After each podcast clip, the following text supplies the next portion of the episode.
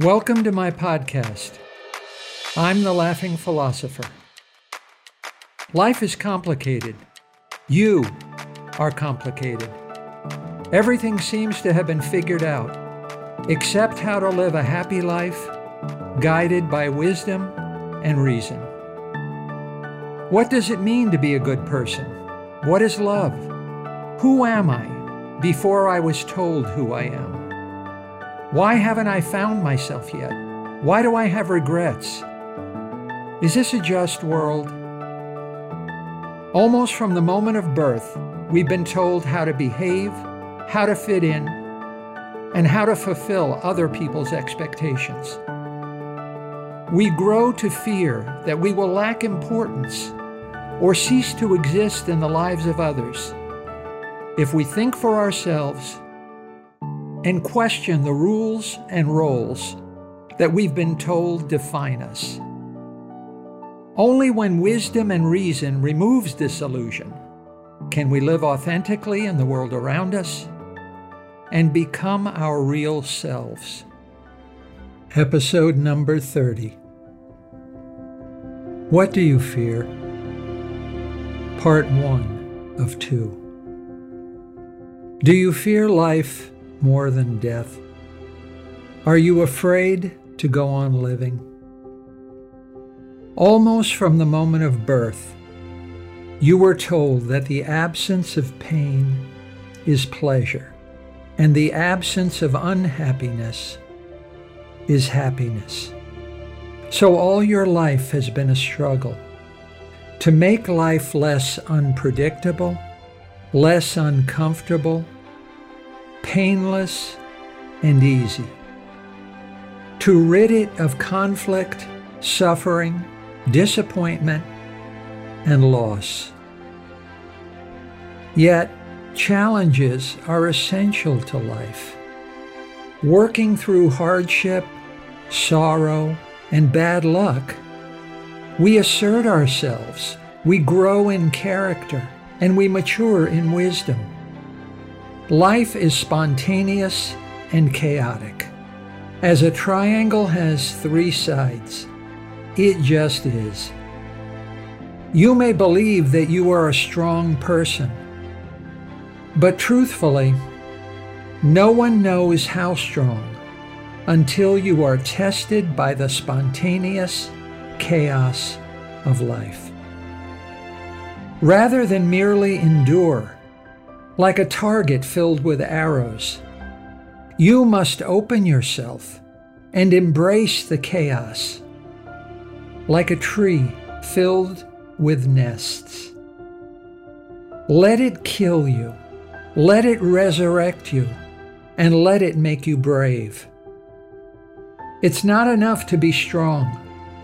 The strong may endure, but to go on living one must be durable. Ernest Hemingway wrote, In a farewell to arms, the world breaks everyone, and afterward, many are strong at the broken places.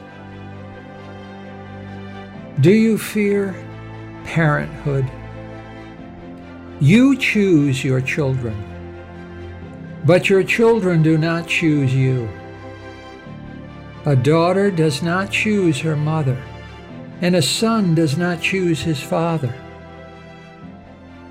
One day your mother and father just showed up in your life, like a butterfly on a flower. Your father and mother told you who they are and who you are, and you just accepted what they told you just the same as your child will accept you as its mother or father. There will come a time in life, in your life, when you will wonder whether your son or daughter would choose you as a father or mother. Not at the moment of birth, but now at the moment of your daughter's abortion or your son's alcoholism. Are you the father your daughter would choose? Or the mother your son would choose? Today?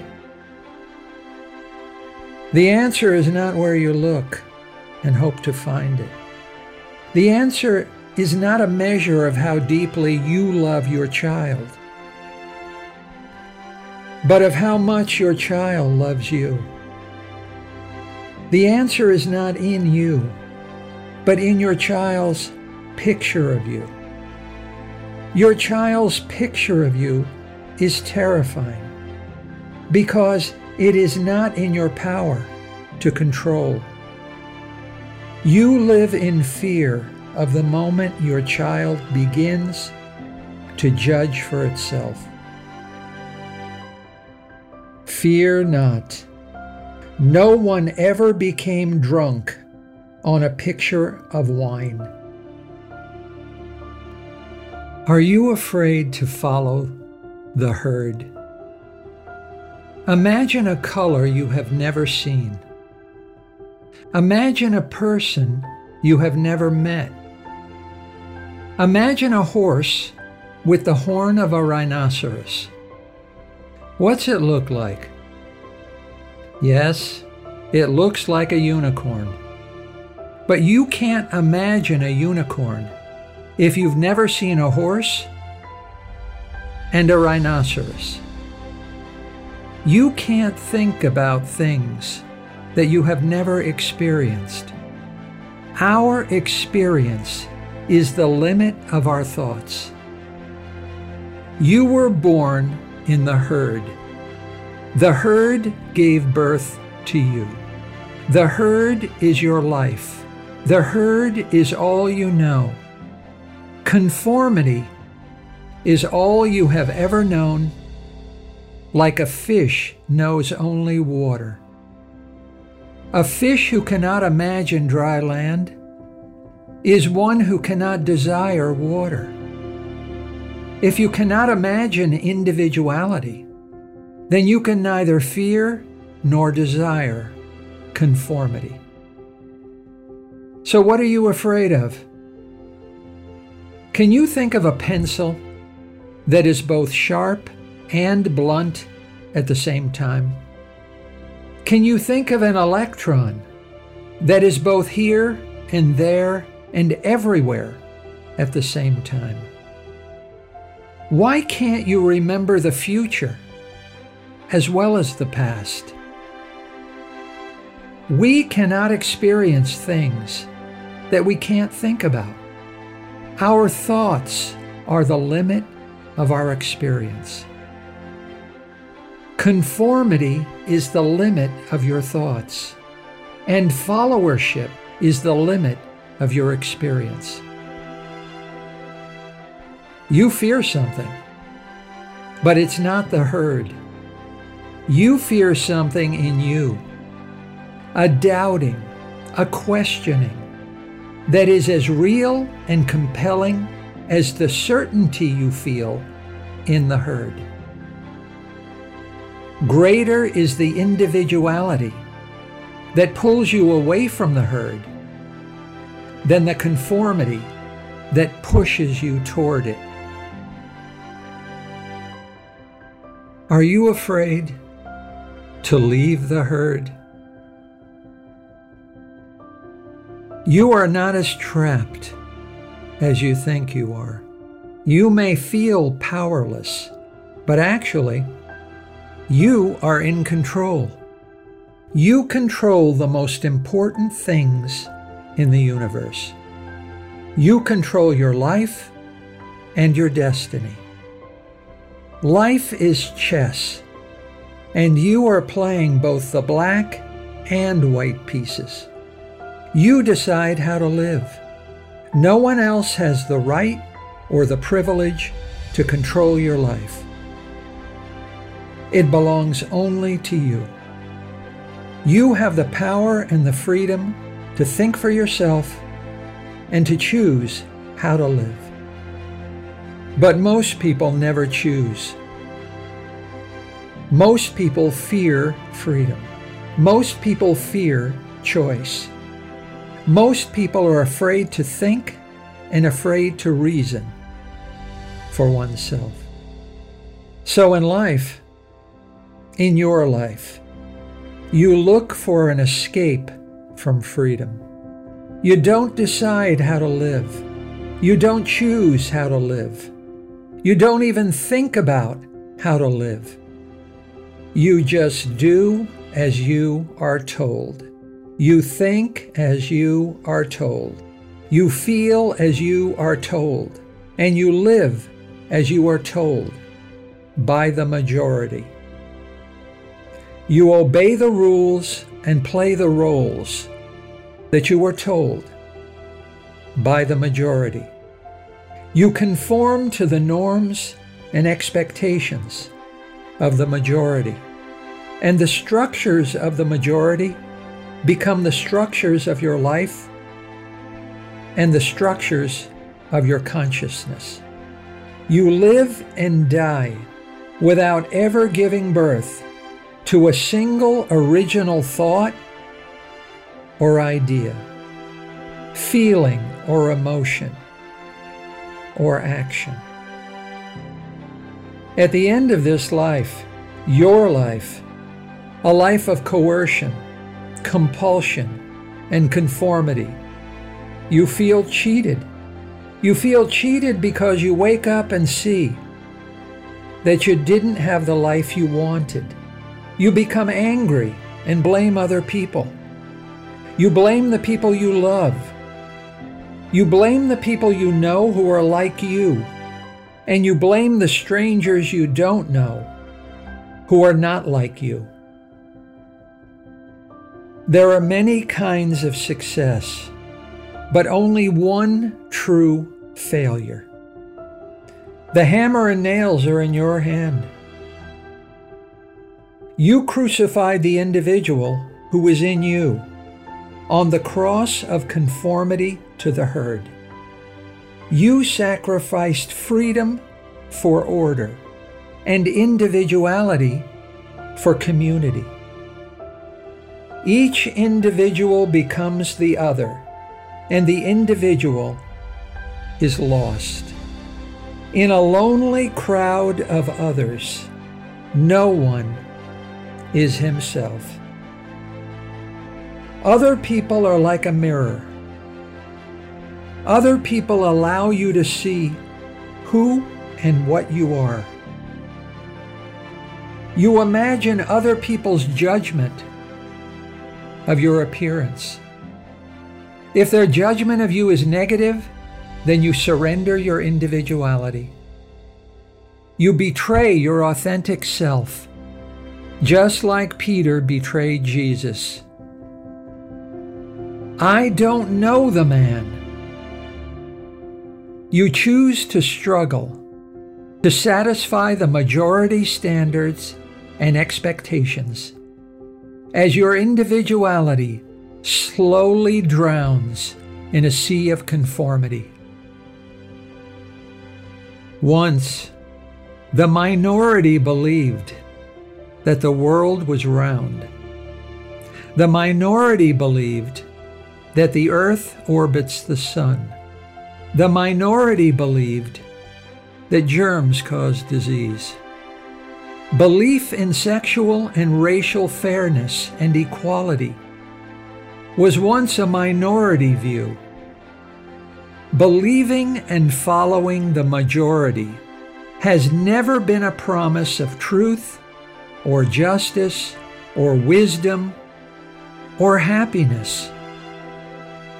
Even if the minority is only a single person, then his or her view may be right and the world wrong. Socrates, Wittgenstein, Siddhartha, Jesus, Shakespeare, Joyce, every new idea enters the world through the mind of one person with the courage to be an individual. The philosopher Kierkegaard instructed his family to place a specific inscription on his gravestone. Tattooed on my left arm is the same inscription The individual. The church refused. The majority refused.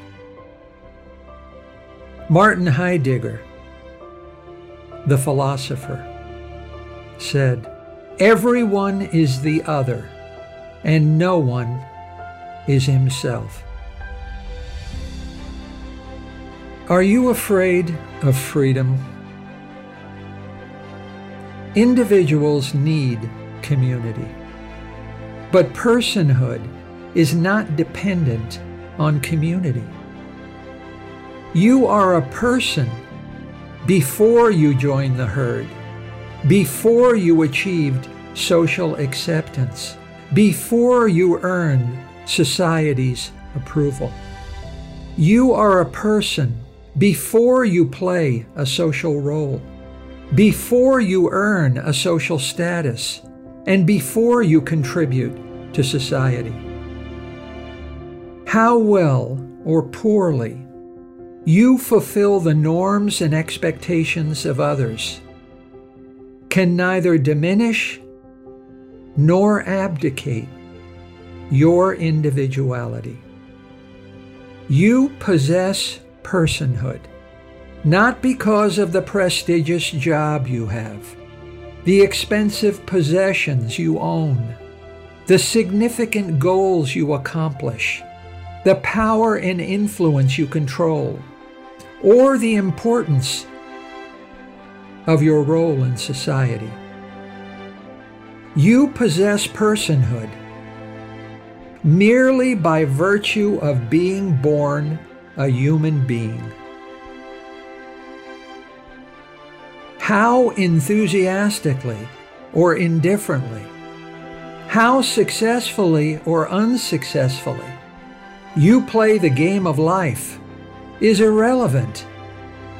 The opposite of success is not failure. It is individuality. You cannot escape your destiny, but you can write your own life story.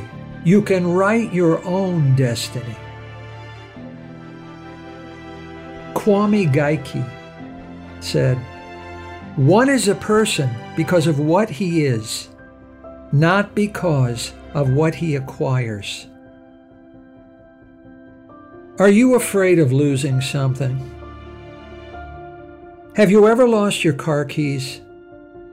You search your pockets where they should be, but your car keys are not there.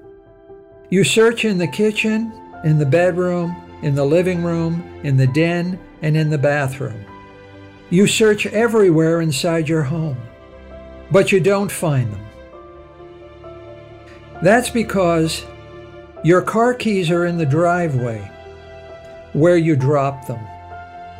You lost your car keys outside your house, but you only search for them inside your house.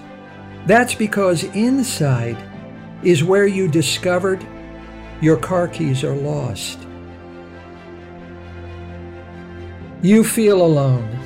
You feel hopeless. You feel empty. You feel sad. You feel afraid.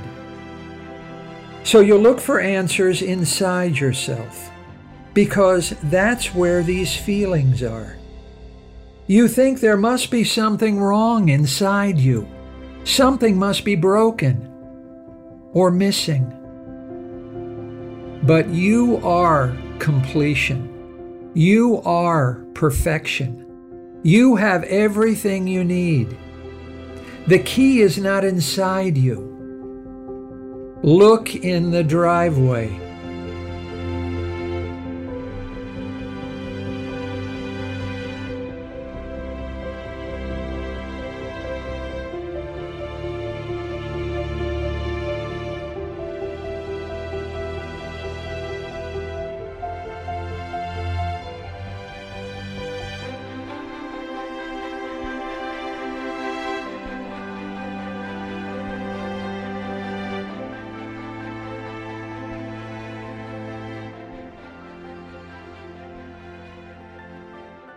Hi, I'm Dr. Robert Corey, the Laughing Philosopher.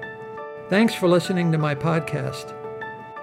I've devoted my professional life to the intersection of sociology and philosophy, where the contemporary problems of life meet the ideas and convictions of the greatest human minds.